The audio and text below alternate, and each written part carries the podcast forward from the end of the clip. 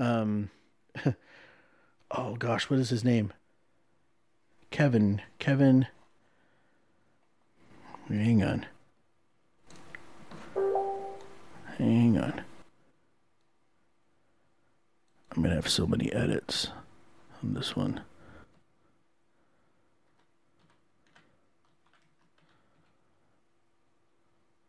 What is his name, Kevin?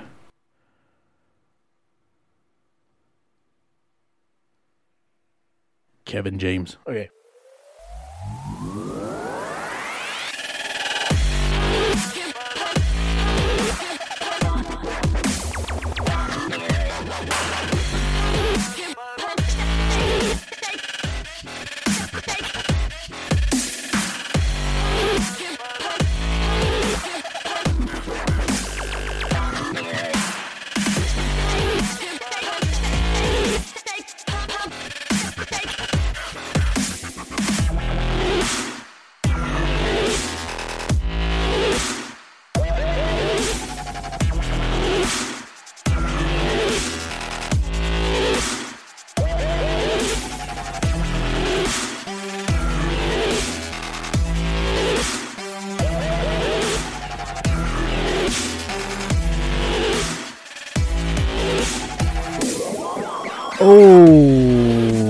Going on? It's the Tamale Mafia podcast, the place where everything and nothing collide. What is up with you today?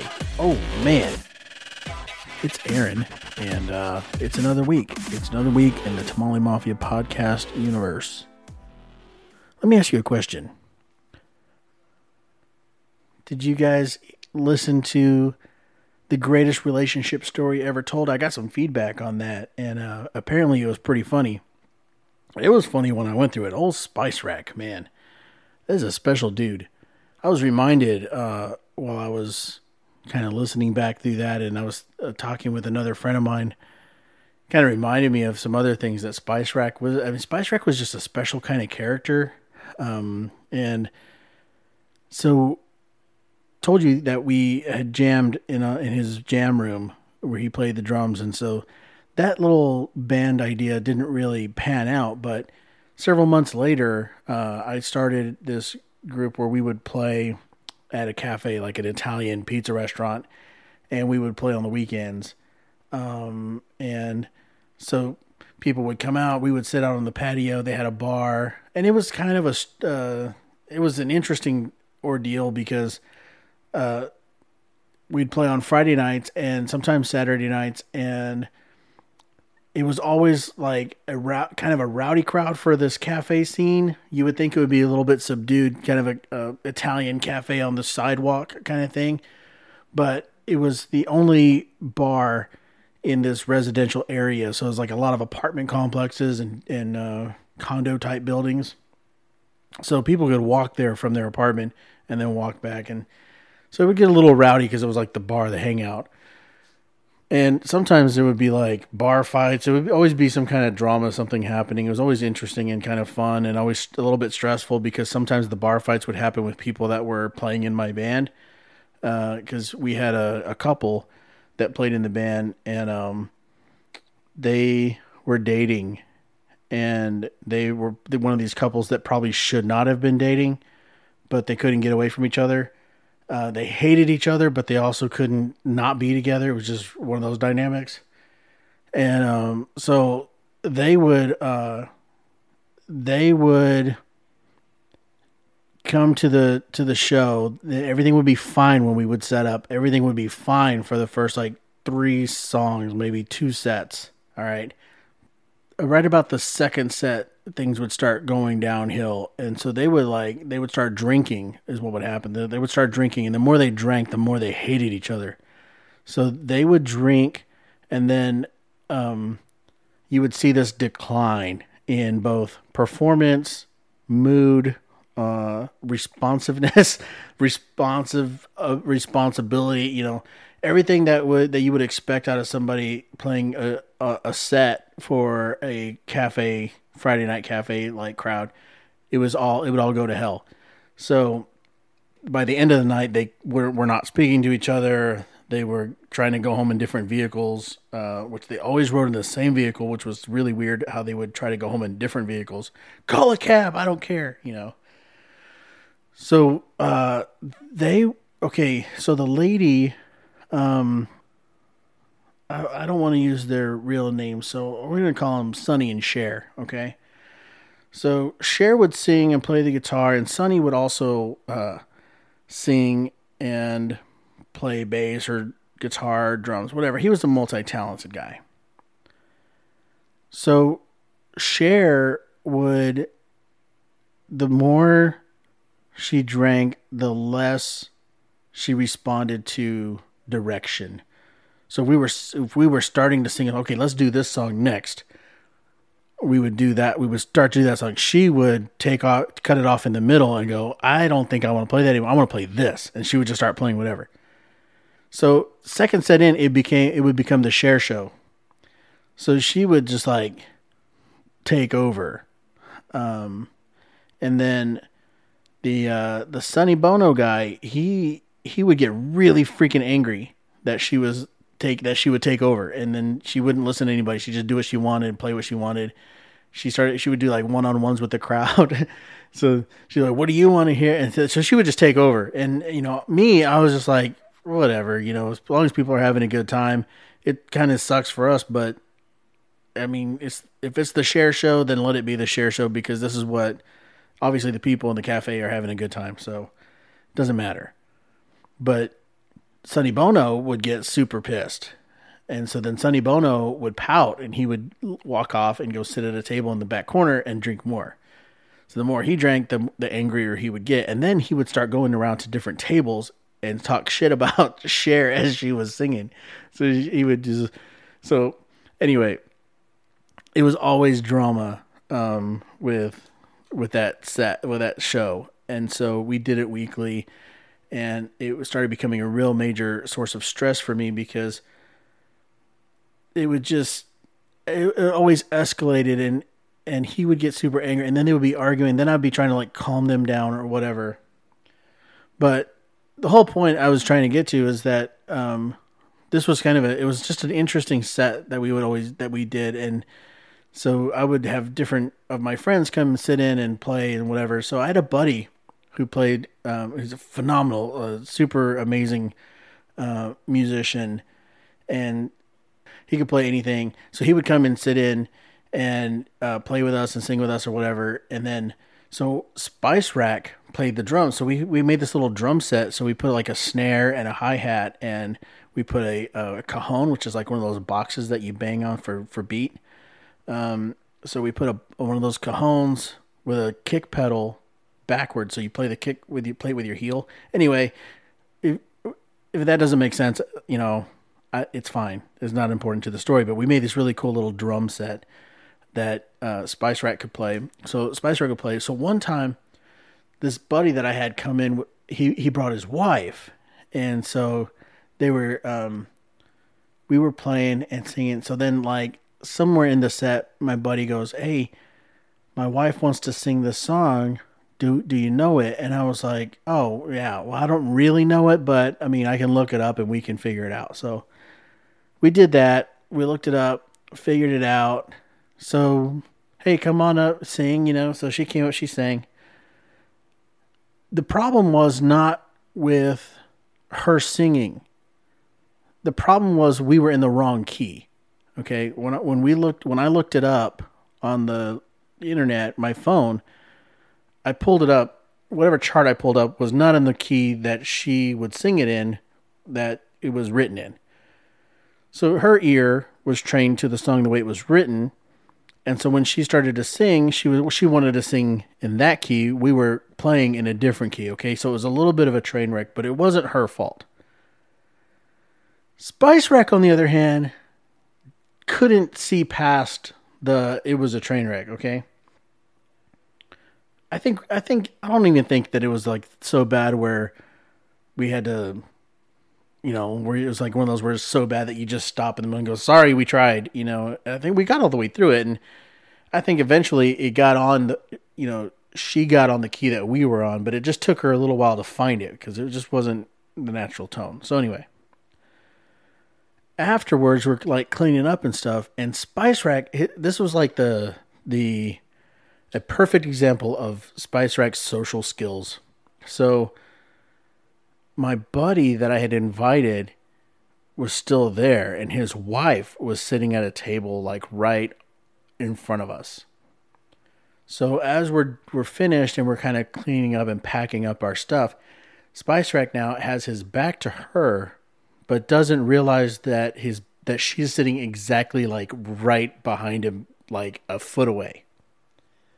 So he goes, Man, what was with that lady that came up? She sucked. She was so bad. What was what was her problem? What was with that lady that I'm like, what lady? He's like that one that came up to sing. She sang that song, and I was like, oh my god! It all like the song. He said the name of the song, and it hit me, and I was like, "She's right." I was like, "Dude, uh, it it wasn't that bad." And he's like, "No, not that bad. Are you kidding me? It was horrible." I was like, "I was like, dude, um." It was fine. I thought it sounded fine. He was like, "Well, you were, you were whatever," because uh, I don't know what he said. Like you know, you're on something if you thought that was fine or something like that. You know, he was just just trashing the whole thing. He's just so down on it, and then never ever realizing that she's sitting right behind him. And I just saw, I was like, look, I saw her face. I mean, she was embarrassed, right? And I was trying to like cover it up. You know, I was just trying to like, dude shut up. It wasn't bad. and so then, I, you know, I go, look, it was our fault. We were on the wrong key. I pulled it up in the wrong key. It was our fault. Oh, she should have known it was the, as soon as she heard it. I was just like, dude, shut up. Yeah. So that was, I mean, that was like, that kind of stuff was very, it wasn't uncommon for Spice Rack to pull something like that. But that guy, it's kind of reminding me like people are, people are weird, right? People do weird stuff. Like, and I'm I'm one of I'm I'm a people, so I I'm I'm sure there's uh stories upon stories of stuff that you could talk to any of my friends or family, and they would go, "Yeah, that dude is freaking weird." Okay, I'm not d- excluding myself from the people are weird category, but I saw this guy a couple of weeks ago at the gas station. I I still it's been on my mind. I haven't been able to, to forget this moment. It's like I'm still trying to figure out what the hell he was doing. He didn't uh he did not appear to be somebody that was on on anything. He just he seemed very coherent and, you know, walking straight and just pretty normal. He was like on the phone and stuff at times he had this car. This poor car looked like it had been, um, it had seen better days, Lois. You know what I'm saying? This car had been beat to crap repeatedly and not taken care of. And it was just, I mean, it was it was in a rough situation. This I felt bad for the car. But he he pulls out of the back seat the door that wouldn't open and then wouldn't shut. Uh, he pulls out a container, like a plastic, one of those plastic gas cans, a red one with the yellow or black spigot kind of thing. I don't think they're yellow anymore. I think they make them black now. Anyway, the little red plastic gallon, two gallon container. This thing looked like he had stomped on it or maybe driven over it with the car multiple times. Okay. It wasn't just squished or dented. This thing was crushed. Like like if he like if it was a coke can and he smashed it, okay? It was like he got it from set it on the ground and then stomped on it. Like just took a two two feet in the air, jump up and slam down on it as hard as he could. That's what it looked like happened to this thing. How that happened, I don't know. But I'm trying to think, you know, I'm, I'm like, I'm one of those people that when I see something, I try to recreate the story for how that happened. All right. So I was trying to like recreate how the hell could that gas can be in that condition. All right. So he pulls the gas can out. Now he's trying to take he try he's he takes the the little cap off. And I turn I turn around cuz I'm I'm parked behind him at a pump, right? So I'm like busy. I'm trying to put gas in my truck. I miss exactly what happened. When the time that I turned around because when I turned back around, he's he's holding the gas can and now there's gas everywhere. It is all over the gas can, all over his hands, on the on the pavement. I mean, not the pavement, the the like the concrete um, parking area. It's like it, I get. I'm guessing. Okay, again, recreate the story. He took the lid off, put some, got the gas little fuel pump thing, stuck it in there, and and put tried to put gas in this crushed container that wasn't going to receive much gas because it it wasn't going to expand. It was it's not like a you know when you get like a plastic water bottle and you crush it and then you put air pressure, you blow into the the water bottle, it'll re you know kind of try to take some of its shape back. It'll expand. That was not going to happen with the fuel he was putting in the can. So I'm thinking maybe he thought that was what was going to happen. As he put the fuel in, it would expand and everything would be fine, but it didn't. I'm guessing because that's how it shot back out and then it was just everywhere. Not sure if that's what what took place or not, but in my mind, that's what happened. I can't explain how now everything's covered in fuel, him including himself. It's dripping off this fuel can. It's like shiny wet. Like he, it just the whole thing is just covered in fuel. Like like he took a little fuel shower over there. So I'm like, what in the hell is he trying to do? So now I'm thinking he's messed up. Okay, he didn't intend for that to happen. Now it's a problem. He's got to figure out how to clean this clean up this mess because this it's all over his hands and his shoes and and the gas can is like dripping down the sides. Oh no. No. No. No, I tell you. He walks around the car, uh, struggles to open the door again. The door comes open with a clunk and a clank and a screech. Sets the gas can that's still dripping, that has who knows how much actual fuel in it. Maybe it's like a quarter cup, I don't know, sets it on the seat of the car with a clickety clank and a screech and a pow, shuts the door, right? Now he's laughing because I think he knows that this is a just a messed up situation.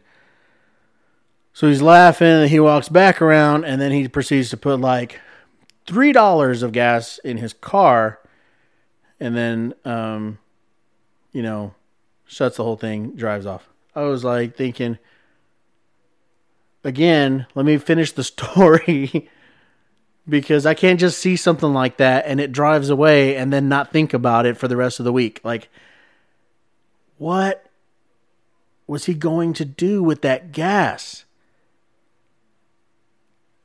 I mean, whatever piece of equipment or maybe he was going to rescue a friend who ran out of gas. I don't know. But whatever he was going to do with that fuel was not going to get a fair treatment because there was such a small amount that was able to fit in the crushed can. Furthermore, what in the world did the interior of that car smell like? I mean, I can't imagine the, the way the condition of the car that it maybe made a big difference. But all the windows were up when he drove off. I can't, I mean, can you imagine the headache, the the the dizziness, the nausea, you know? Like I can't that that's the smell of of fuel is so strong and it's like it gets to my head when I when I am around it too long, like it just it starts to make me feel all these things. Like you sick, you feel nauseous, you feel get a headache, whatever. I don't know. But then I was thinking, I I pray to God that this poor guy doesn't try to light a cigarette or something in that car because I could just again finishing the story. I'm driving down the road, and behind me I hear an explosion, and look to my left and see this Buick hauling ass completely on fire just down the road. Or maybe it's like up ahead somewhere and you see this uh, mushroom cloud. I don't know. I don't know, but I know that there was something going on in that story that I could not get out of my mind. This guy with this gas can. It was, I mean, dude, people are interesting. People are people are weird. And they do unexplainable things and there's a lot of them. There's a lot of people in the world. Just think about the amount of people that exist that you will never meet in your lifetime. You will never cross paths, you will never see them, you will never know they exist, but they do. I mean, there's so many people on this planet.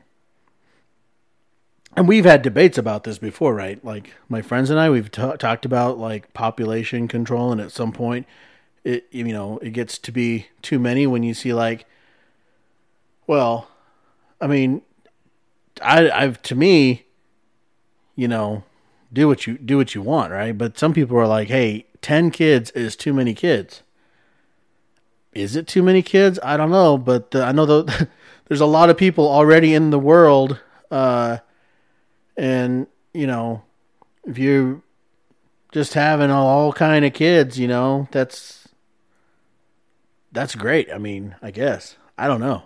I have two kids. I wanted more. You know, if someday God blesses me with more kids, then I'd be down with that. But you know, some people would say, "Hey, you have you have two, and that's enough." you know, if we were in China, they would already, I would already be, you know, it'd be done because I have a boy and a girl, and the girl would be sayonara. Is that? Oh, that's Japanese.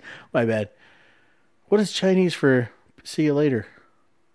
I don't know. I don't know Chinese. Anyway, why did I ask myself a question like that when I I know that I don't know Chinese? Anyhow, people are interesting and strange. And sometimes people do things that, that captivate our minds, right? Even if momentarily, like, I don't even want to say it.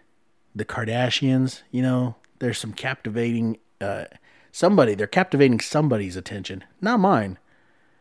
Um, you know, certain things that set set people apart that you get that get your attention. You know, there's like viral videos that happening that's happening now. You know, a lot of people are going going viral for for things like you know uh, little kids singing songs with their dad. You know, that's always cute.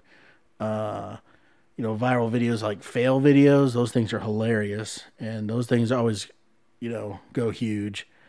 Um, just different things that you see on social media that people that you know will catch your attention. And there's then there's the, like like the infamous things right?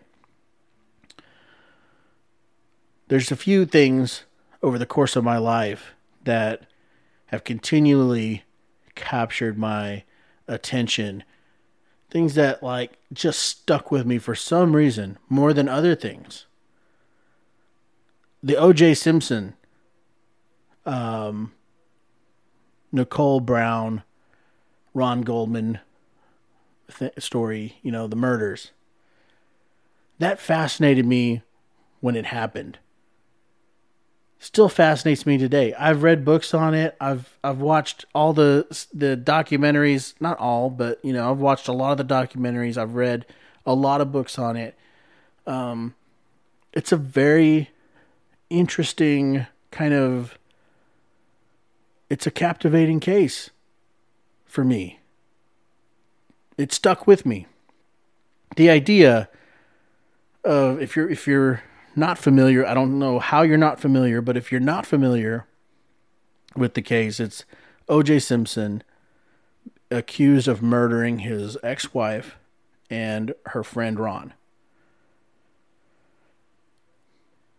The way that the bodies were discovered was because of her dog being out on the sidewalk barking. Okay. So some people are walking their dog and they see this dog under a street lamp barking and it's covered in blood. Okay. Now, that scene it's in itself gives me the creeps. Like to my core.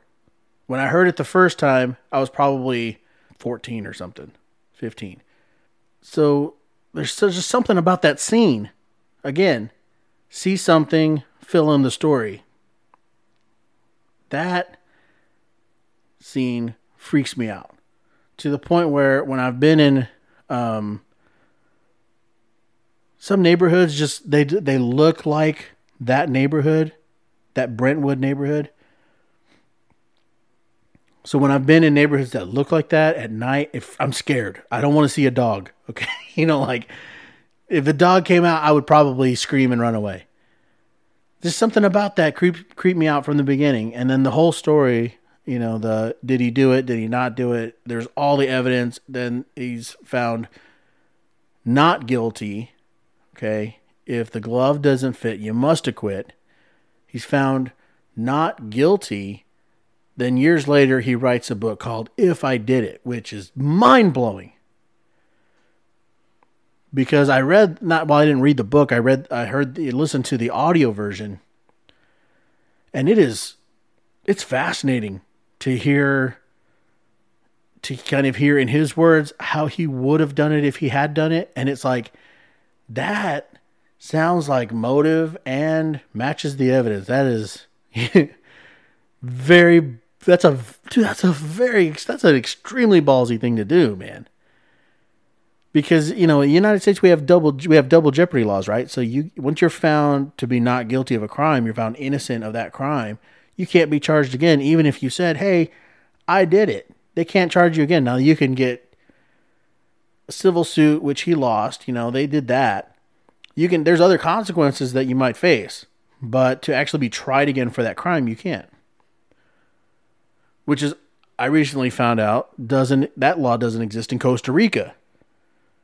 Because I was listening to a story about a a wife that was some an American couple that moved to Costa Rica and the husband died. Okay, he gets shot in the head. She says it's suicide. Local authorities say murder. Okay, they tried her, found her not guilty. They said that's not good enough. We're going to try her again. Okay, they don't have double jeopardy laws in Costa Rica apparently. So if you're planning on moving to Costa Rica, don't don't get in a situation where somebody is dead around you, okay? Because if you get accused of that crime, they'll come after you. They've they've gone after this lady four times, okay? So she she goes to to trial they found her not guilty. The DA says, We're going to try her again. They go to trial the second time. This time they find her guilty. So they lock her up. Well, she does an appeal process. The judge grants her uh, an appeal, her appeal. She gets out of prison. The DA says we're going to do we're going to do it a third time. Okay, the third time found her not guilty. She flees the country. Okay, this time she's she hightails it, books it out of Costa Rica back to the U.S. The DA in Costa Rica says we want to do a we're going to go after her for the fourth time, and we're going to bring her back. Well, the U.S. is is not likely to allow an extradition for uh, a trial that's that's already gone on for the for three times, and now they want to do a fourth. They're just they're probably not going to play ball on that. She's probably safe listen, if you go overseas, if you go outside of the United States, you one thing you need to know is the law of the land that you're in, right? This is a, a rule I've been teaching my kids since they were little bitty. respect the rules of the house that you're in because mama's mama's house rules different than daddy's house rules daddy's house rules and mama's house rules are different than school's rules or church's rules or grandma and grandpa's rules you know so what you got to do you can't expect everybody to have the same the same rules. All right, that that's too it's too complicated to work out. Everybody has their own rules. What you got to do is you got to learn the rules of the house that you're in and respect those rules according to your time there, right? So the, for the amount of time that you're going to be there, you respect those rules, and then when you go somewhere else, you find out what those rules are, and you go you abide by those rules. Okay, it's a life lesson. You go overseas, you go to some other country, you, you might want to know when you're Google searching your itinerary, what are the just generic laws? You know, don't get caught with this, don't do that. You might want to uh, stay away from that. Just protect yourself, right? So I'm telling my kids if you go overseas, don't murder anybody. Okay? Don't get stuck in a situation where I mean, that's a dumb that's a dumb thing to say, right? I was it was half a joke, but it was also like, hey, don't get in trouble when you go if you want to go to another country, that's fine, but do not get in trouble because they don't play by the same rules that that the United States plays by. All right, you go to Mexico, they will lock you up and then try to get your family to to you know they will like leverage your family to try to get money so they can get to you can get out right there's there other other countries play by different rules, and their protections for for accused criminals uh, are not that great. So, getting back to the to the point, OJ fascinated me, right? JFK, the assassination of John F. Kennedy, fascinate, fascinated me from the time I was a little bitty kid because I can remember. I can remember about the time it was. I must have been like, I would think second or third grade when I first heard about this assassination of the president. I mean, we've had assassinations of presidents before, but this one, for some reason, it stood out to me and I think it was because it happened in Texas, and I was living in Texas, right? So I lived in Greenville, Texas, this little town outside of Dallas, and it felt like it was so close, like almost like I could know somebody that was that knew somebody that was there, you know, that kind of thing, and it just struck me as as like a really kind of a close to home kind of feeling about the whole thing. And my dad had this book called Best Evidence if you read that book, if you're ever, I mean, if you're into Kennedy at all, if you're into the the whole Kennedy thing, the book Best Evidence is is fascinating and it's horrifying because it has like when you're like seven or eight, and it like the picture section in the middle. You know, you open the middle of the book and it's got all the photos and stuff. Like it has like all the autopsy photos and everything. So that was like my, my first. Uh, hey. here, look at this. Uh, there's there's a guy with his head blown off. It was just, it was too much to to really like digest and kind of handle at that age. But it fascinated me how it happened, and and to this day, I mean, I've again, I've read the stories and I've read all the different conspiracies, and I've, you know, seen the Zapruder film over and over and over again, and I've you know been in that area uh, in downtown Dallas, you know, uh, I've done all, I've done the whole thing. You know, I've talked to people that are like self-proclaimed experts and that kind of stuff. You know, it just fascinates me. More moving forward, like the the shooting in Las Vegas is another one that fascinates me more than any other mass shootings um, that have happened and they're all tragic. They're all horrible. I mean, the O.J. Simpson murders were were uh, were horrible. Uh, killing of JFK was horrible. You know, I'm not trying to like make any kind of light of that of the victims or anything like that.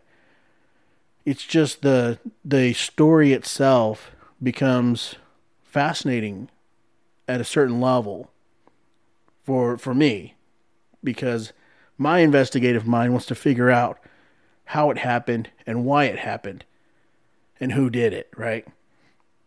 The whole thing in Vegas was like one another one of those things. I remember exactly where I was at 4 a.m. reading it on my phone, watching the videos that were coming out on Twitter and Instagram, you know, of what was going on at the time. Now, I've since gone back and like read all the police reports. I've read all, I've seen the crime scene photos. I've seen, you know, I've done all that stuff.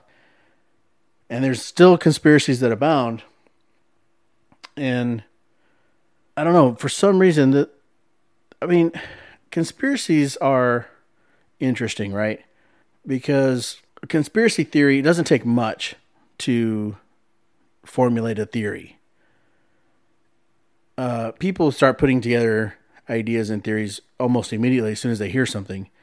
Like me, with the guy with the fuel can, I was like, I mean, I created a whole story as to how that happened. Like he crushed it, uh, then he thought it was gonna expand when he put fuel in. It didn't, you know.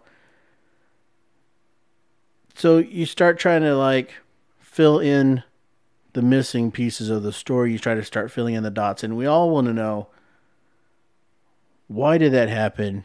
How did that happen? You know? So the thing with Vegas, I was just I've gone back and I've read and I've studied and I've gone through all these, you know, YouTube videos and stuff and it's just it's uh it's really fascinating what people the extent of what people do to try to create conspiracies. I mean, sometimes I go down the rabbit hole of conspiracy theory, and I think there's. I mean, I'm not a. I'm not exactly. I wouldn't consider myself a conspiracy theory guy, right?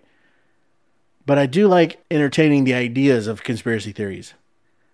I don't always take things at face value, okay? So I do have my own theories that I wouldn't call conspiracies. I just would say they were theories, right? Um, and but I do like entertain the conversation, the conspiracy theory conversation. If you if you're a conspiracy theory person, you've got theories on how certain things happen. Amelia Earhart, you know, you got a theory on what happened there. Um, the moon landing, you got a theory on what happened there. JFK, Las Vegas, uh, you know, a lot of the other Sandy Hook. There's a whole community of people um, that are constantly debating the Sandy Hook thing.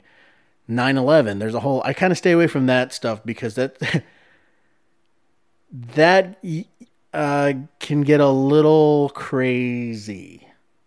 Okay, a little. It's a little too far out there sometimes. Uh, like the 9/11 stuff is for me. It's, it's a little out there kind of like the Denver airport, you know, being like the the marker, like the place where the Illuminati to does all their work. I mean, that's a, it's a little. There's like secret buildings and there's like a secret city underneath the Denver airport. You know, have you heard this one? There's a secret city underneath the Denver airport that they've built, and that's where the Illuminati operates out of. Um, it's a little out there, you know, and it could. I'm not saying it's not true. It's just you you have to you have to really suspend a lot of belief to to start buying into the well. If you squint your eye at 5 p.m. in the evening while looking at this uh, telephone pole, and at the same time there's an aircraft going overhead that's white with a blue dot. You that means, you know, like that kind of stuff is like Come on, man. I mean, I don't know. It could be, but it's just it's too far of a reach for me. You know, I go down the rabbit hole sometimes, especially on YouTube. There's some great videos on YouTube where people are like, during the elections, there's like the whole like Hillary is a robot. Hillary died 10 years ago and they've been like keeping her alive with, I mean, animatronics or whatever. Like she's a robot, like a, like a artificial intelligence, uh, animatronic robotic thing. I mean, some of the, some of the theories out there are just wild and they're entertaining, you know? So if you just, I just like to, to, to dig in sometimes and just like listen and hear, hear what's being said because a lot of times what's being said is bullcrap. Okay. I'm just to say it. There's a real interesting YouTube channel that I like. The guy, his, his whole channel is like dedicated to the Las Vegas shooting. And, uh, mostly, I mean, there's some other stuff on there. He, he kind of goes way off into like Illuminati and, um, techromancy and stuff. I mean, it's, it, he's out there sometimes. But what I like about the guy is that he he's like he's an ex cop from from Cuba, I think. I think I think he is. Um, and so what I like about him is that he, mm, how do I say this? He just he puts it out there. For it is what it is, right? Okay, let me try to explain. He'll take a video, and somebody from his community in the comment section or email or however they communicate will tell him like, "Hey, in this video, cell phone video of the Las Vegas shooting, right? The night of it looks like there's a ninja in the trees." okay? Now, this guy will then take th- that video that they that they tell me. They go, "Hey," he goes, "Hey, somebody told me that it looks like there's a ninja in the trees of this video. So let's go look at the video." He goes like frame by frame, like, okay, okay, this thing, see this little shadow right here? This is what we're looking at. It, it doesn't look like a ninja to me, but it could be. We don't know. Let's go ahead. Let's go forward. You know, he goes forward. He goes like, whoa, that was kind of weird. It kind of moved shapes. Like it changed shapes there. Look at that shadow change shapes. Now it looks different. Like, hmm.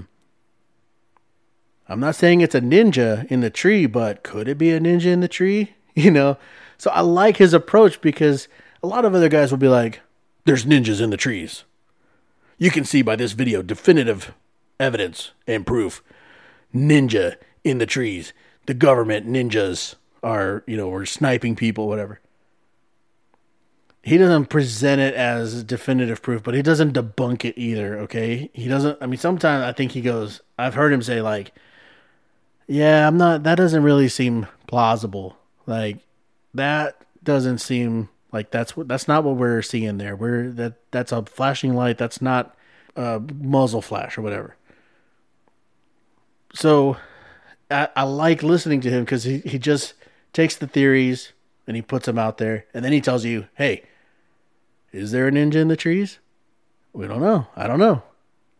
You tell me. Like, go look at it, and then you tell me." So I kind of like the like I like his approach. You know, the um, oh, his channel is called According to Joe.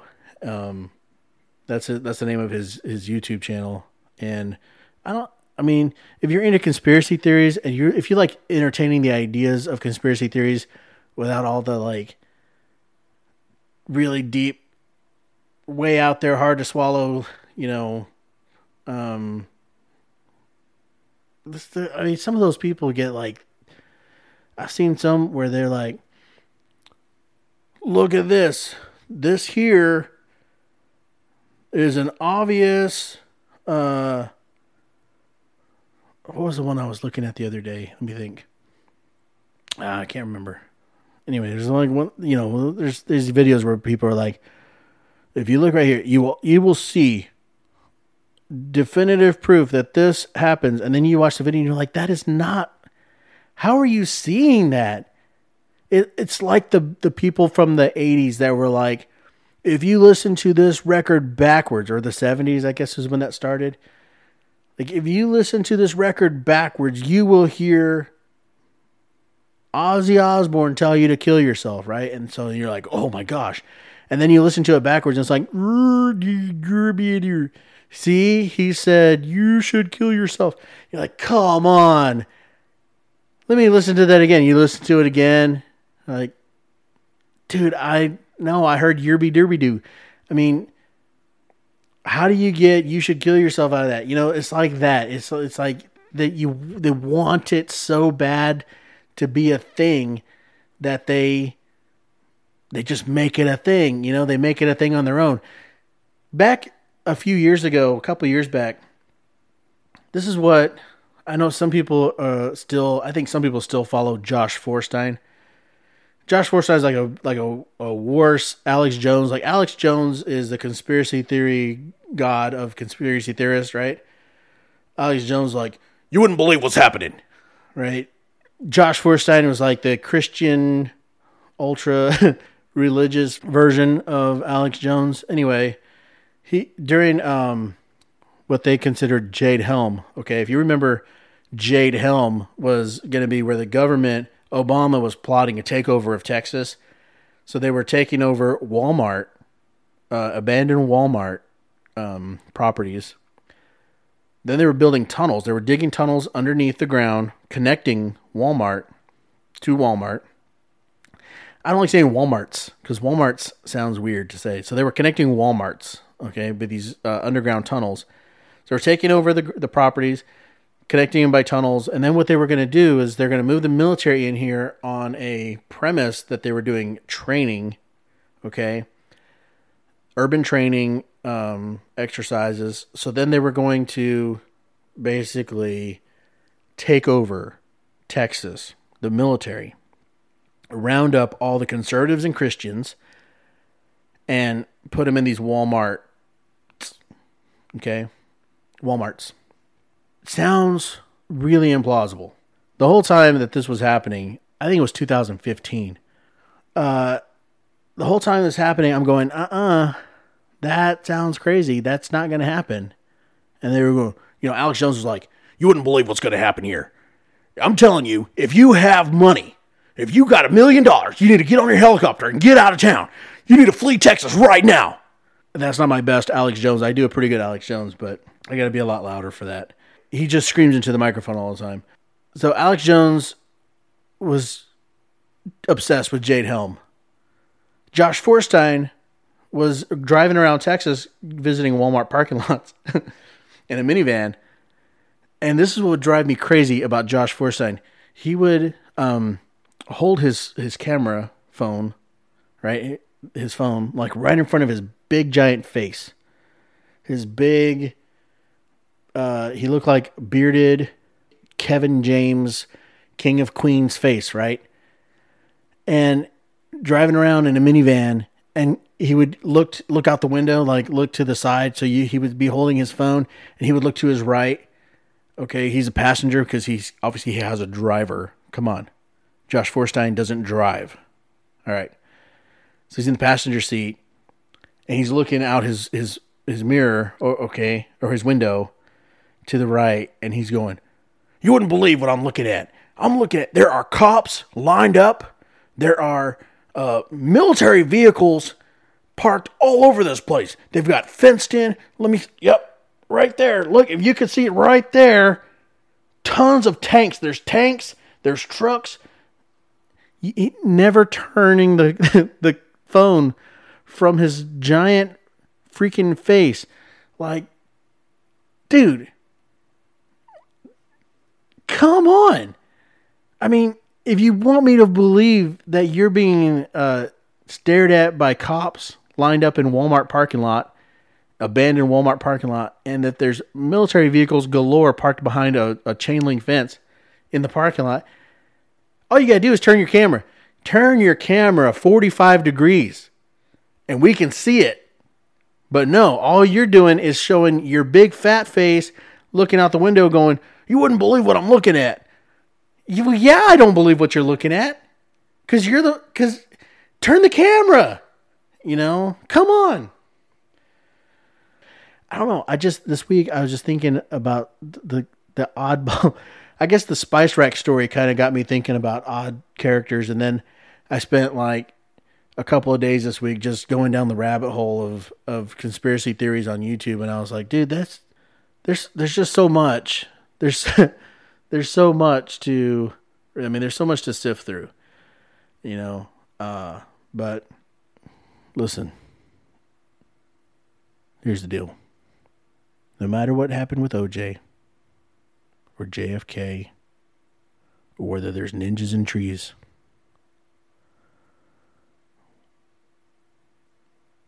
It's just us. We're in this together. We're going to get through it together. And we're going to make a better world for the people coming after us. All right. Peace out.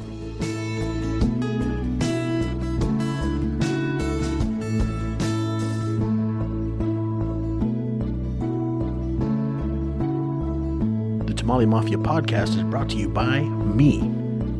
You'll find the music from this podcast and a bunch of other cool tunes over at bensound.com. Royalty free music, check out bensound.com. Thanks for listening.